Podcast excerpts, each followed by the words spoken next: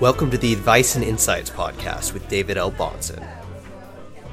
Hello, and welcome to the inaugural issue of our Advice and Insights podcast. Brand new approach to podcasting in 2018 from the Bahnsen Group.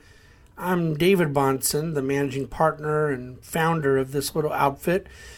Those not familiar, the Bahnsen Group is a bicoastal wealth management firm. We run about $1.25 billion of client capital. Main office in Newport Beach, California. Satellite office in Manhattan, New York. Uh, that's where I'm recording here today.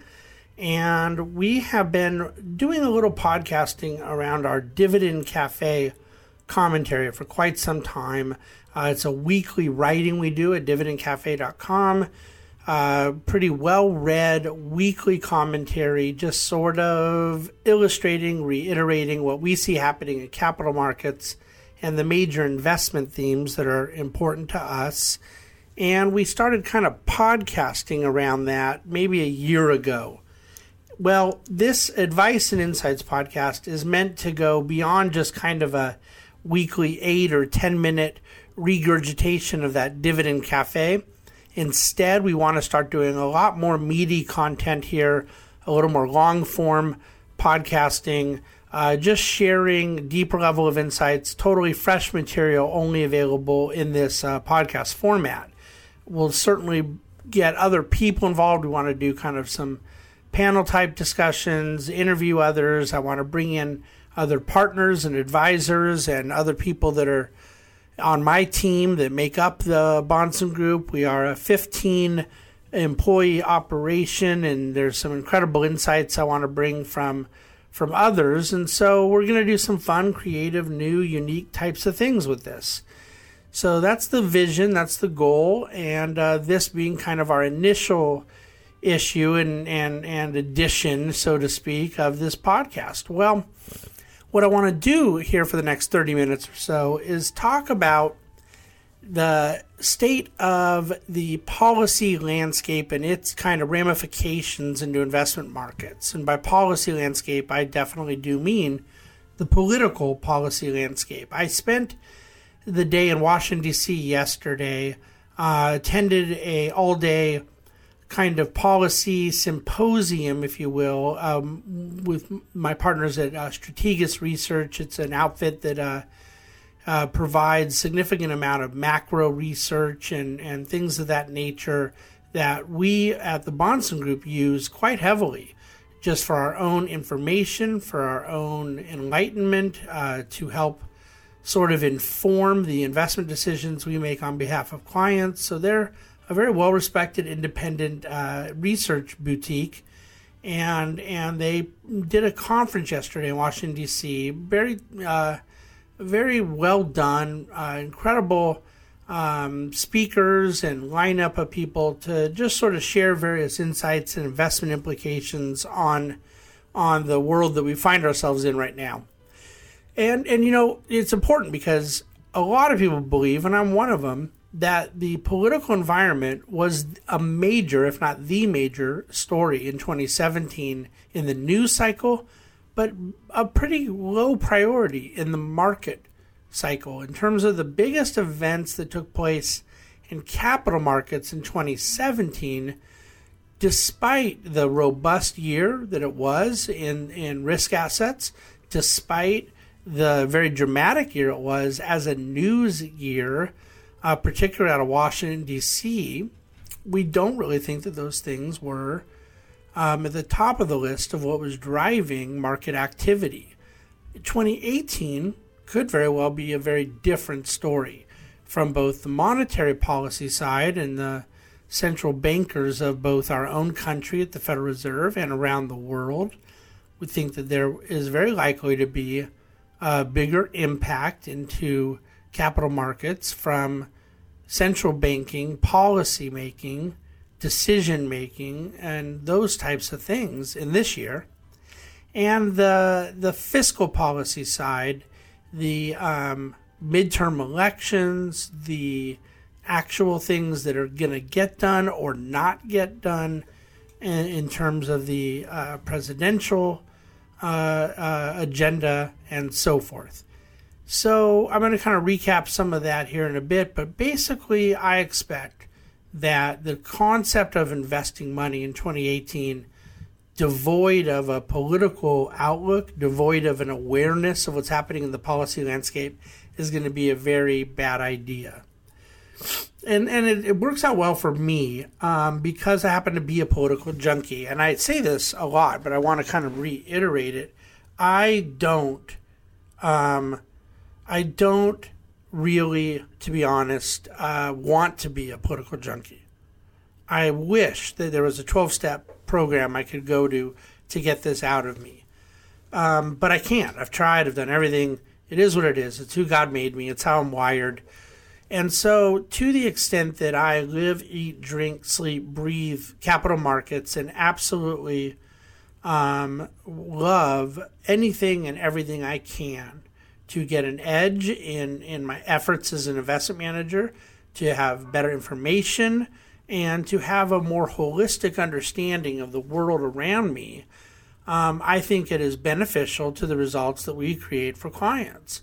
As for um, the the particular environment we find ourselves in, and even in prior administrations and different paradigms, I really do think I do a good job at not letting what I want to be the case politically inform what is the case that, that there has to be a difference between investing for what you want to be and investing what is.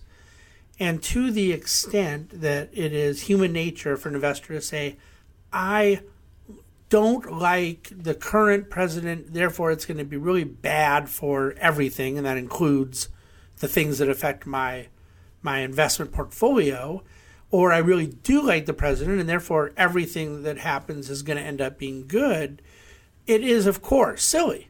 It's pedestrian. It makes no sense. It's illogical. It's irrational, but it is hyper common. It's done all the time.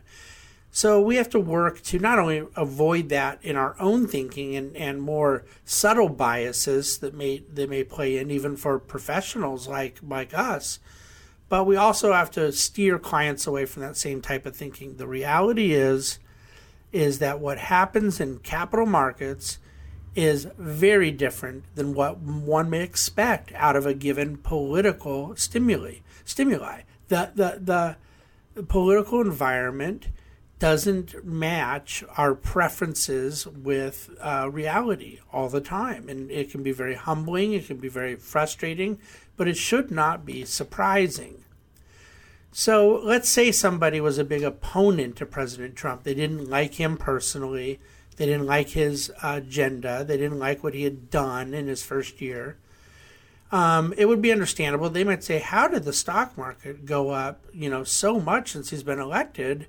I don't like him, and yet the market seems to be going up anyways." And let's use the president. Uh, before President Trump, uh, Barack Obama was a, also a rather polarizing individual.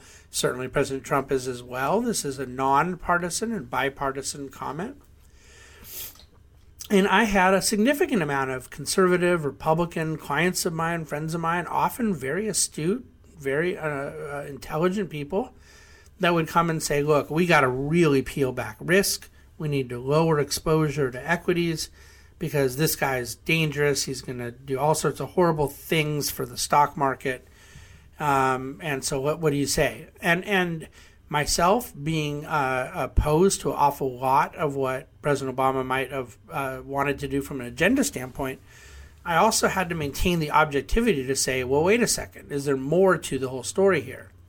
Are we in a reversal or a bottoming, coming out of a bottoming of corporate profits that could lead to very robust market return throughout the Obama presidency years? That's exactly what did happen is there a sense in which sometimes um, what we think will be and what ought to be um, eh, are different things, what, what, how things play out?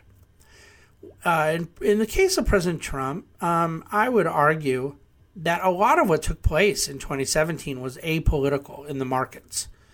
That we are cyclically in a period of earnings reacceleration, that we are in a period of global harmonization around that uh, dynamic of growing and accelerating profits, and that the overall uh, central bank environment is still highly accommodative, even as our own Fed has modestly tightened. It's been very, very tepid.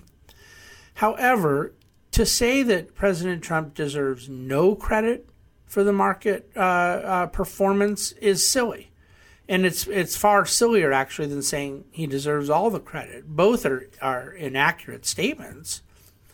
But but when one looks at the deregulatory environment, when one looks at the uh, fact of corporate tax reform and the immediate um, accretive effort to bottom line earnings, it is absolutely no surprise that um, markets are higher in response to their after tax profits standing to benefit somewhere between 10 and 20 percent immediately, not even counting the uh, impact of repatriation, the impact of of a territorial tax system for multinational companies, and not even uh, factoring in probably the biggest benefit of them all, the immediate expensing that clients will be able to, excuse me, that that uh, companies will be able to to take from their business investment capital expenditures.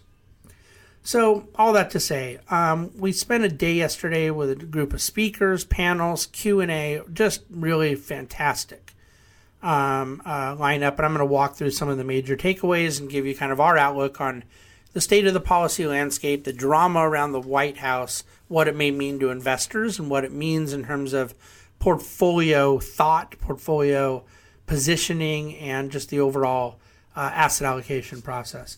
The first speaker of the day, by the way, was a gentleman named Bruce Mehlman, uh, partner at a pretty significant lobbying firm in Washington, D.C. Um, his own personal politics, not particularly relevant.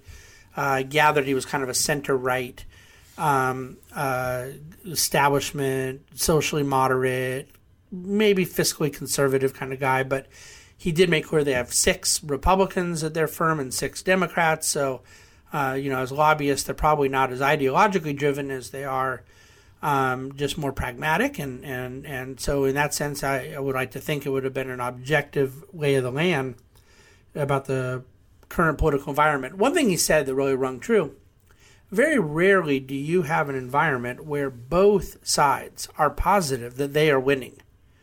You usually have one side is winning and one side is not, and that's what we have right now. And then you have one side who's losing, aware of it and not happy about it and focusing on it. And you have one side who is winning, who's happy about it, aware of it, and then focused on how to maintain it. But right now, it is as close to the textbook definition, or shaping up to be, as close to the textbook definition of a wave year as anything I've seen in my political observational years. And yet you have a Republican Party, or at least a lot of the spokespeople, including the, the president himself, who appear to be in total denial about that. That this is shaping up in the midterms to be a substantial wave year, particularly as it uh, applies to the House of Representatives um, potentially even the Senate. We're going to talk about that in a moment. Um, it doesn't strike me. It, look, as as Bruce Mehlman said, if this isn't a wave year, then I don't really know what a wave year is. Um, voter enthusiasm defines wave years. And the opposition to President Obama in 2010 was so much stronger, particularly out of the Obamacare legislation that was very unpopular, than, than the even um, rather significantly high popularity of President Obama personally, and the fact he had just won in a pretty big way in the 2008 presidential election, those things weren't different. His popularity, the numbers by which he was personally elected, but the magnitude of the enthusiasm in opposition to President Obama was staggering in 2010. And right now, there can be no denial that the enthusiasm levels at the opposition are significantly higher than the core base of supporters for President Trump. You have very, very emphatic um, uh, supporters of President Trump. They make up a base uh, that he's had for quite some time, all the way to the very early parts of his campaign. Then there are less emphatic and, and less enthused supporters of President Trump that uh, do make up uh, part of his voting bloc probably will vote for him again, um, but are not nearly as enthusiastic, are the type uh, that are are kind of embarrassed at a lot of the tweets that maybe don't want to get out there and, and openly kind of promote him or defend him, but they still are mostly compatible with the agenda and uh, unwilling to kind of separate themselves from their vote for him. And, and so there's sort of a couple, and there's kind of different, you know, levels of all that as well, I think it's fair to say. Well, in terms of that 25 30% enthusiasm bloc for President Trump, it's still there but that opposition, uh, that the enthusiasm that comes from being an opposition party, is intrinsically um, high magnitude, uh, regardless of which party is the incumbent party in the White House. The Democratic enthusiasm is through the roof. Um, look, Ed Gillespie lost the governor race in Virginia. Not a big surprise. Uh, Virginia's certainly gone more and more purple and even blue in the last several years, but he actually gained the highest Republican vote ever that any Virginia governor has uh, candidate has received, and yet still lost by a wide margin. Okay, think about that. Largest Republican vote, um, but lost by a wide margin that can only be what? Uh, mathematically explained by what? obviously the Democratic turnout was massive. And and that's just one state, one situation. You had five special elections last year where uh, the Republican did end up winning, and uh, all five of them. And if I'm wrong about that, it was at least four of the five.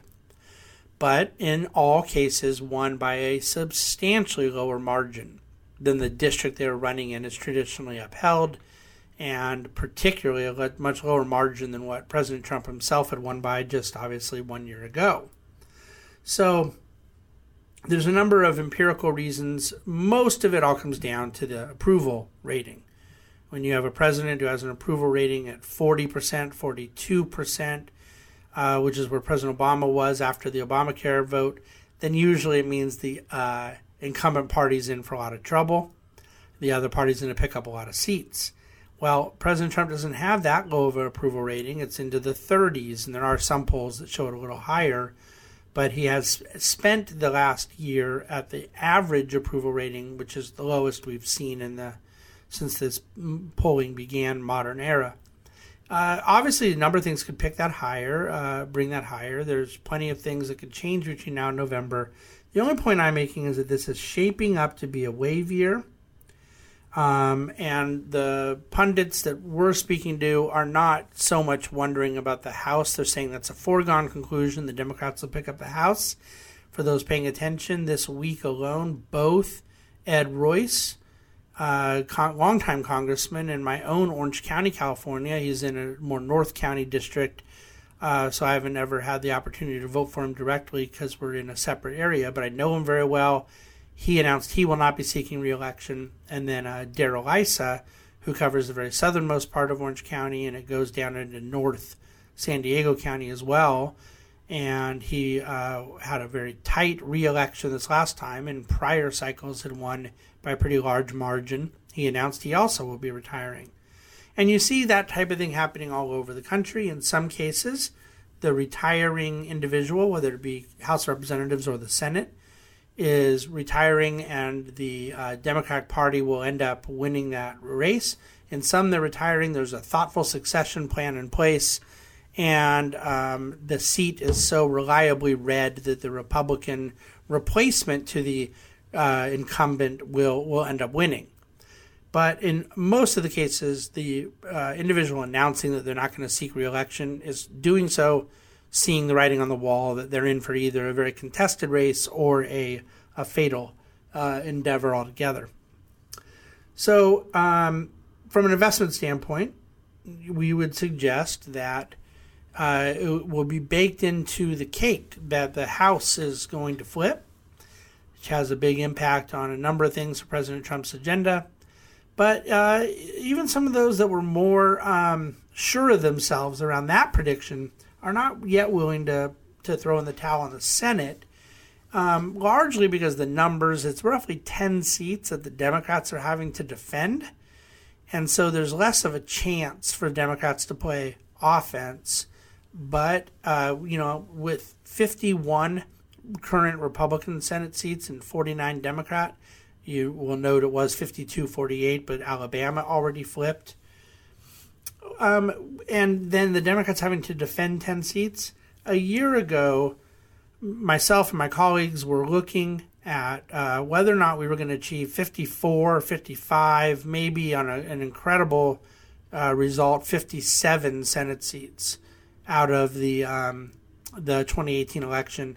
And at this point, I would, if I had to place a bet, would say that the Republicans will lose the Senate. I certainly believe it's it's going to be quite an effort to have to try to to save it. And and there's a lot on the line there because to the extent that uh, many believe divided government is best for markets. There's a lot of history on their side there. You have the Obama Boehner split market. Markets did real well, even as government was in gridlock.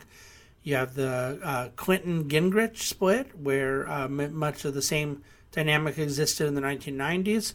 The Reagan and Tip O'Neill dynamic in the 1980s. So there's a lot of history here about gridlock. Now, some of these gridlocks were different than others because frankly there was a lot more bipartisanship in both of those other examples um, that were a little older, the 80s and 90s with Reagan and with Clinton.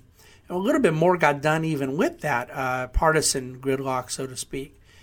But um, if there were to be a uh, Democrat-controlled Senate, most pe- and yet President Trump in the White House, most believe that any legislative activity out of Capitol Hill would be uh, done and gone. And and and uh, I guess the other option would be that President Trump himself would cross over and would have to kind of lean more to the left to get certain things done. That's a scenario that wouldn't necessarily please markets, even if it were true, and obviously would have a pretty complex uh, political ramification. The, the first year the, the Trump administration, from a from a market standpoint, we've talked about how well the stock market did. Uh, when he was first um, elected, bond yields did spike higher. There was belief that there'd be a lot of inflationary stimulus, um, whether it be uh, infrastructure spending, a lot of deficit spending, um, and not to mention just the, the tax cuts and things like that. Interest rates spent most of 2017 going lower, staying lower. They kind of flatlined at different parts of the year. Um, and so you didn't necessarily see this big inflationary dynamic get priced into bond markets last year. Um, you did see the dollar decline, and I think most of that's just related to the reality of what central bank had done and the way in which markets work. That they are forward-looking discounting mechanisms, and the thought was is that uh, the big move up in the dollar had already taken place, so the dollar went the other way last year. Well, um, what would have kind of politically lent itself to the big picture environment outside of actual legislation? We talk so much about deregulation and legislation.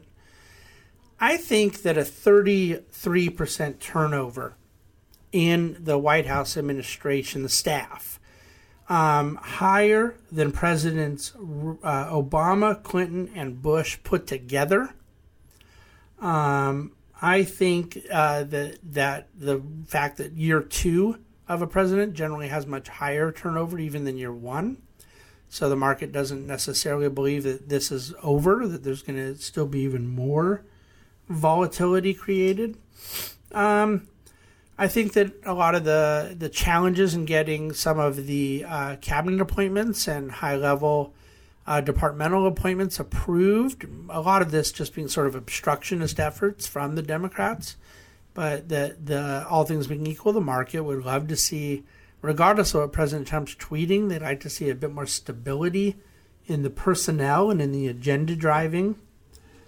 Um, I don't believe that the media feud has been difficult for markets or difficult for President Trump. I actually think he's winning that one. I think he's winning it handily. Uh, the base loves it. They don't view it when he says something kind of silly or immature. The view, the base doesn't see that.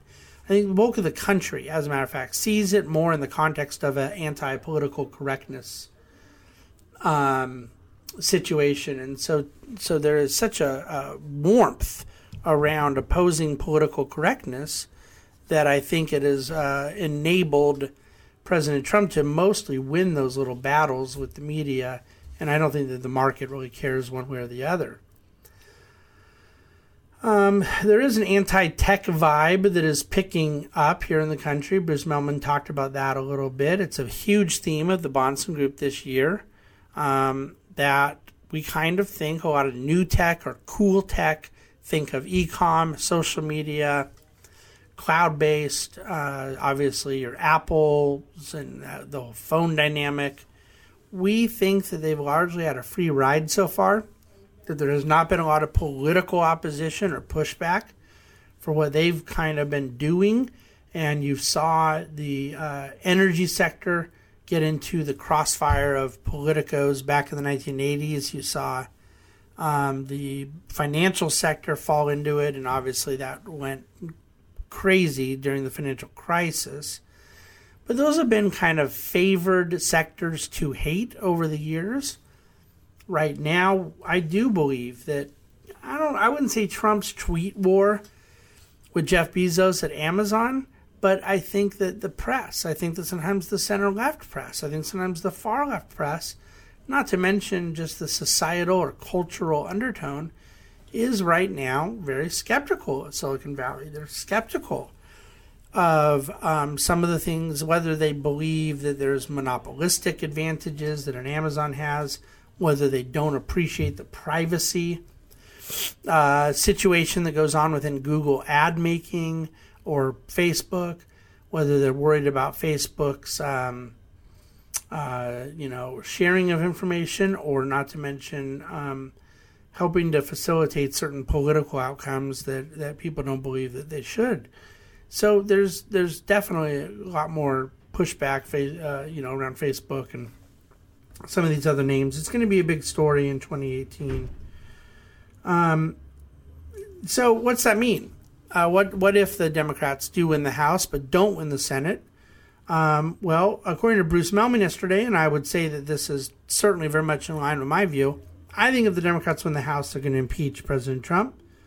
Um, I think it's a foregone conclusion. But then, as far as actual removal, I would say it has almost no chance whatsoever uh, requiring that high threshold. Even if they pick up the Senate, they're not going to pick up the majority they would need, a super majority, to actually move him from office. So it'll be a charade, it'll be a spectacle, it'll be a news event. Uh, depending on what's going on in the real news world, um, it may or may not have some legs to it, but more than likely to be a big exercise in gamesmanship and uh, could create some volatility here and there. I don't think markets necessarily like any of this talk, but um, as far as the total underlying substance of it, very unlikely anything will come out of it. Um, I did actually ask him myself if he thought the filibuster was at risk, and and frankly, um, he he surprised me. He does not believe that Senate Majority Leader Mitch McConnell will pull out the filibuster card this year. I suspected he would. He uh, doesn't believe that the Democrats will use it in 2019, even if they pick up the Senate, because if you think about it, President Trump would still be in the White House. Why pull that card now when they have no benefit from it? Because anything they do filibuster is obviously just going to get vetoed. So, yes, I think the filibuster is gone. But no, I don't think it's going to be gone this year or even next year, uh, depending on what happens in the in the midterms. More than likely, it would be when there is a uh, president in the White House who is of the same party as the side that wants to filibuster. That that's when it would actually go forward. So that would be interesting. Grover Norquist from the Americans for Tax Reform uh, spoke yesterday.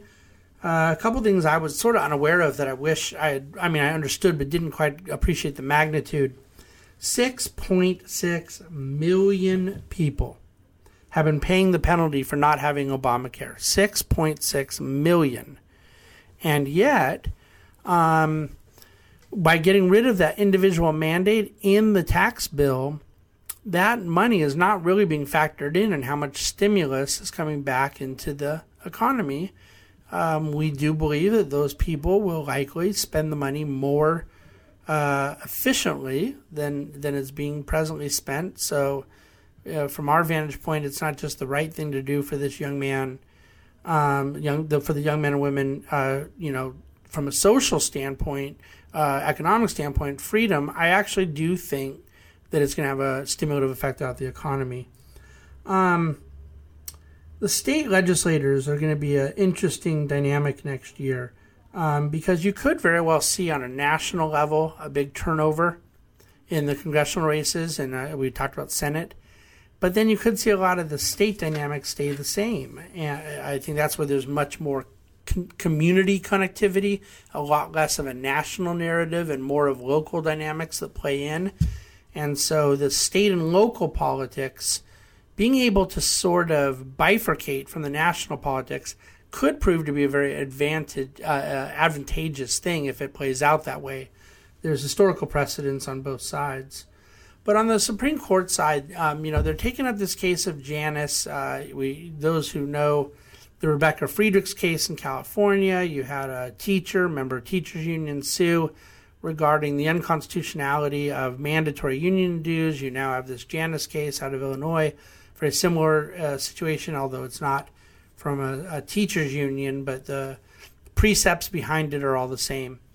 And I do believe that um, that the Supreme Court is going to rule by a five to four vote that mandatory union dues are unconstitutional and that they have to go to a um, opt-in system that would that would allow uh, employees to participate in their local union only if they opted to do so. That the default position was not um, that they were automatically in and that they were paying dues that could go to political causes they didn't necessarily agree with. So that big Supreme Court case uh, that will come up here probably in the June timeframe. We're going to be watching very closely. Um, another thing that I really had not been paying enough attention to, I'm going to now because this is direct in the line of fire for investors. And when I say line of fire, I guess that sort of sounds like there's sort of a negativity around it, but in this case, could be overwhelmingly positive. I mean, big deal stuff if it gets through.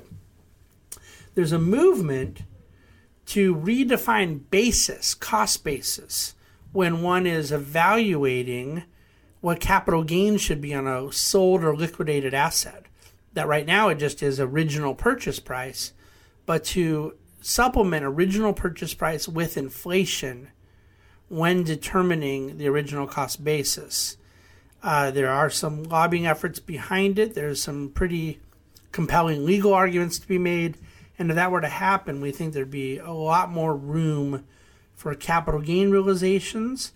Um, it would certainly produce higher after tax profits for those that have held uh, profitable investments for a long period of time where inflation's had a long opportunity to compound. Um, and and so it, it, it, bears watching what the legislative effort is to get that interpretation um, regarding uh, uh, the definition of cost basis out of the Treasury Department. Um, there was a whole panel on the whole investigation Robert Mueller, FBI, Russia. I'm not going to get too much into a lot of that right now. I think everyone's sort of on the same page. Uh, the you know there could be some real market volatility if there ends up being a kind of unexpected you know case development that rocks the markets. there doesn't appear to most market actors right now to be the threat of a big uh, uh, announcement regarding collusion coming. Um, but again, it, it, nobody knows, and I guess that's the real takeaway: is anyone who says they know doesn't know. Um, the chief policy officer of the U.S. Chamber of Commerce, Neil Bradley, spoke for a bit. Uh, we're, you know, obviously right now in the midst of what's happening and playing out with DACA, uh, the uh, immigration, the wall funding, things like that. So there's still quite a bit of volatility around the whole subject of immigration and the wall.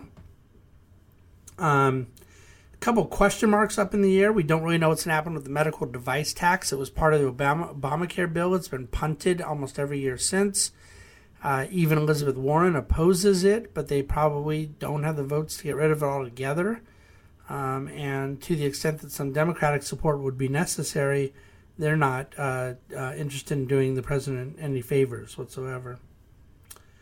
Um, I did talk to him a bit about a bipartisan infrastructure bill. I get scared sometimes when I hear those terms because generally they've been boondoggles for crony capitalism in the past and not necessarily the most stimulative uh, projects. I don't think history has smiled well on spending money for no reason, but to the degree that the Keynesians in our mix want to see some of this government spending to offside one side of the debt fiasco um, I'm I'm you know uh, I don't know.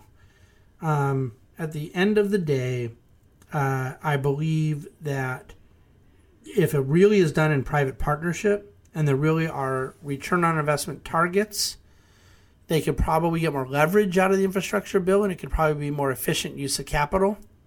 But um, there has not been a lot of precedent for effective infrastructure, you know, massive big governmental spending programs. Um, but if there are legitimate needs um, that can focus on a, a, valid ROI, not a quick project, um, I think I think it could be uh, useful.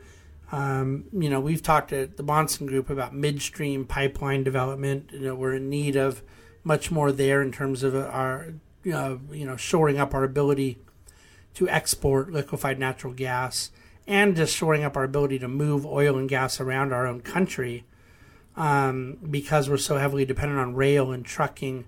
So we know that things like pipeline construction is stimulative and that there could be some sort of endeavor around that. But but even a lot of airport rebuilding, port dredging, these are things that that will take a long time to do uh, they're not in that shovel ready uh, Keynesian kind of context, but probably would be um, very useful. Uh, so we'll see what plays out with infrastructure. It also could be a big political victory for President Trump. Steve Bannon was the speaker at lunchtime yesterday. There wasn't a whole lot to say about markets. He he delved quite a bit into his view of the world. He was speaking to us about two hours before his removal from Breitbart was announced. Um, he's obviously had a high turmoil week in terms of his dynamic with the president, uh, who's sort of turned on him in lieu of a lot of the leaking and, and kind of derogatory things that Steve Bannon said to this reporter in this new book. And uh, the, I, I would imagine there's not going to be any repair of the Bannon Trump relationship anytime soon. Well, um, I guess if this is anything market uh, relevant, it would be positive because I do think that one of the things a lot of people have said is okay, fine. President Trump's deregulating a lot of things, he's removing a lot of impediment for businesses to grow. And President Trump is um, is cutting taxes, and that's going to be uh, uh, you know additive to the bottom line. But He's threatening a trade war. He wants to pull us out of NAFTA. There's all these protectionist impulses, and that could just be, you know, really derogatory for uh, market climate. It could be just catastrophic. So it's hard to get overly bullish when you have the overhang of this anti-globalization and and very pro um, uh, protectionism and isolationism and economic nationalism. And and I think that Steve Bannon believes in these things from the bottom of his heart. I think he is also sincerely wrong in most of them. But the reason I say it could be net beneficial to markets that Bannon is no longer apparently in Trump's orbit, even as an influence. He's been out of his uh, White House in an official st- strategist role since August. But because I think Bannon is one of the leading, in, has been one of the big influences to President Trump um, with a lot of these protectionist impulses I think markets probably can breathe a little bit deeper sigh knowing that, that Steve Bannon is not there whispering in Trump's ear right now. Um, so the only other, I guess, anecdotal thing I'll share on the Steve Bannon talk was someone did ask him his thought on Bitcoin. Bannon being such a sort of populist and uh, anti-establishment guy, that my assumption, and I'm sure everyone else's, was that he'd be a big pro Bitcoiner and and he actually came out quite the opposite. Just said he thinks it's a big joke, and that the only reason that Bitcoin is useful is that it demonstrates so clearly how much legal money laundering is still going on and believes it exposes a certain amount of criminality in certain rogue states that uh, is still being enabled. So I thought it, that part was interesting. Um, Donna Brazile, who was the chair of the Democratic National Committee, Al Gore's former campaign manager, spoke. Uh, definitely adamant about the Democrats winning the House this year. A lot of optimism, but doesn't believe they've necessarily found their voice in the center left uh, segment of the country yet. Still thinks they need better consolidation around a single powerful message.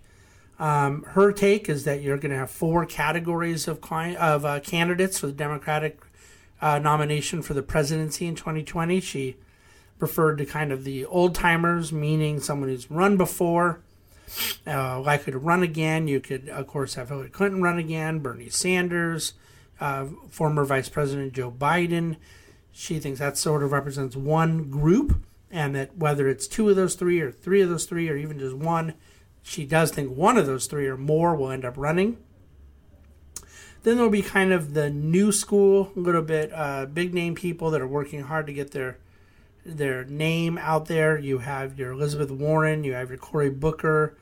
Uh, lately, this Gillibrand in New York is trying to make a name for herself. So, someone in that school of uh, thought very likely to come out, kind of a newer hotshot person. Then a governor. There's a lot of uh, Democratic governors around the country uh, that may want a piece of this. She alluded to um, a few different states. I mean, Andrew Cuomo here in New York has been rumored to be running for years. And then the fourth category, and this is timely in lieu of all the buzz around Oprah Winfrey's speech at the Golden Globes and whatever, but a celebrity, some kind of a. Is it Mark Zuckerberg at Facebook? Is it Oprah Winfrey herself? Is it, is it uh, uh, Schultz, the founder of Starbucks? Um, you know, there's a number of different possibilities there. So I think that, uh, that you're going to see something go down, and and uh, you, that's going to be shocking. I think you're going to see uh, very likely a uh, Democratic candidate, or at least a Democratic primary. I don't know who end up winning, but I think you're going to see a Democratic candidate um, that will surprise people, and and a primary that will most definitely surprise people. Um, so we'll see how that all plays out. Well, I, I'm going to kind of wrap it up here. I've gone close to 45 minutes and, and, and, you know, hopefully kept your attention to most of it. But bottom line, I want to close with is on the possibility of markets in 2018 that trade, I talked about how Bannon leaving is probably good in that regard. But, you know, President Trump still, I do actually think that this is an impulse that is very sincere for him, being more protectionist and isolationist about U.S. trade policy. I myself am a very uh, open free trader, believe it's very important open flow of capital and open flow of labor, open flow of goods and services um, is wealth creating. And, and I think I borrow from the Adam Smith Free Market School of, of anti mercantilism in this regard. But uh, President Trump was very concerned about Japan's progress in the 1980s and what he felt that meant as a as a uh, impediment to American economic progress, and he certainly has uh, uh, campaigned vehemently around the same idea that Mexico with NAFTA and of course China uh, was doing a lot of the same. Um, so I think you're going to see that uh, there's going to be a need for President Trump to moderate on this. He has not done much by way of bite just a lot of bark in any of these issues. He has not labeled China a currency manipulator. He's still conversing with China as if they're a strategic partner and not an enemy of the United States. He uh, has not pulled us out of NAFTA, just talked about wanting more hearings and committees and meetings and things like that. They're renegotiating a lot of parts. So, um, the, at the end of the day, if someone were to say what's the biggest threat from the political space into markets, I don't think it's the next tweet President Trump's going to send, which is largely at this point just numbed. The markets are numb to it. Um, the tax reform side is is very positive. More than likely, the direction they would take with some sort of infrastructure bill would end up being positive for markets, even if it wasn't good policy. Which I could see a scenario where it may not be. I do think it would still probably be well received by risk markets, maybe not interest rates if it's real def- deficit uh, uh, problematic, but we'll we'll see how that plays out. But yeah, I mean that those protectionist impulses from the president um, are are kind of the one thing that sort of linger out there, and and I just don't see it. I think that you've now had a president who has, I gotta think, it's been a hundred times touted the stock market performance since he was elected by tweet and by uh, verbal affirmation. I just think this president um, is well aware that any shock and awe to trade treaties risks unwinding some of the stock market gains, and I don't think he's likely to do that.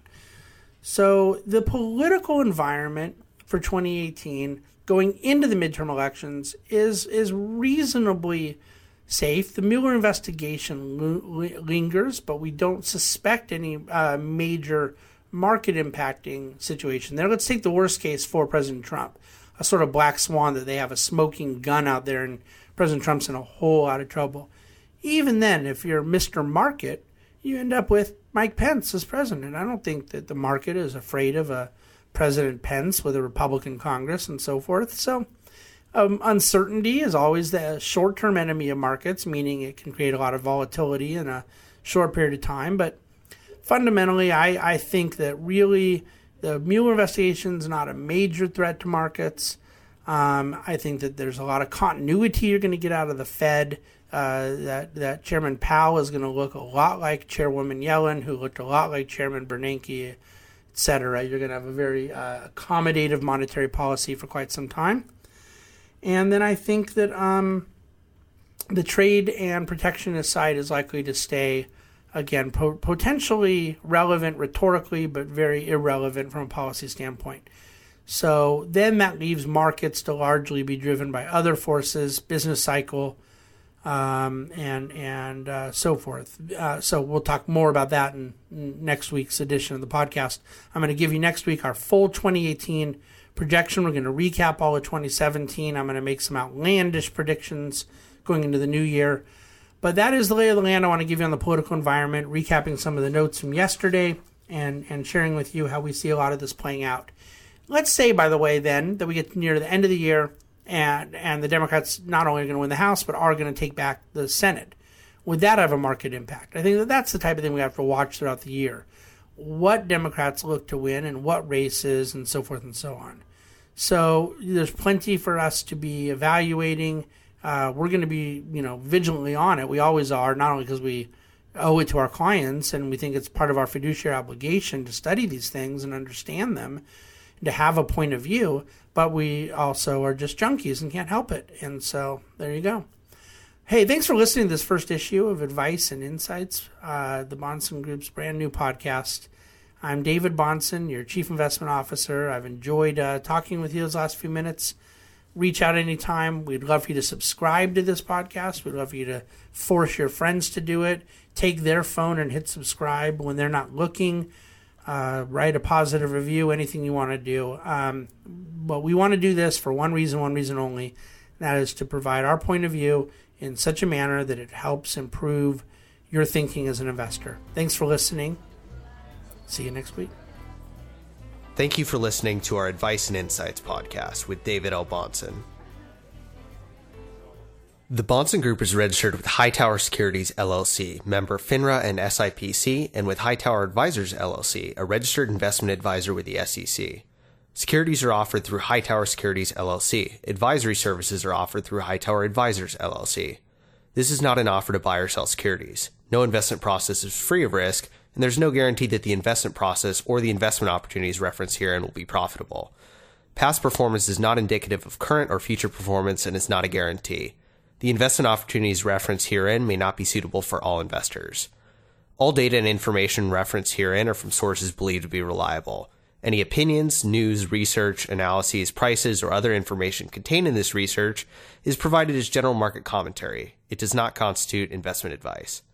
The team in Hightower shall not be in any way liable for claims and make no express or implied representations or warranties as the accuracy or completeness of the data and other information, or for statements or errors contained in or omissions from the obtained data and information referenced herein. The data and information are provided as of the date referenced. Such data and information are subject to change without notice. This document was created for informational purposes only. The opinions expressed are solely those of the team and do not represent those of Hightower Advisors LLC or any of its affiliates.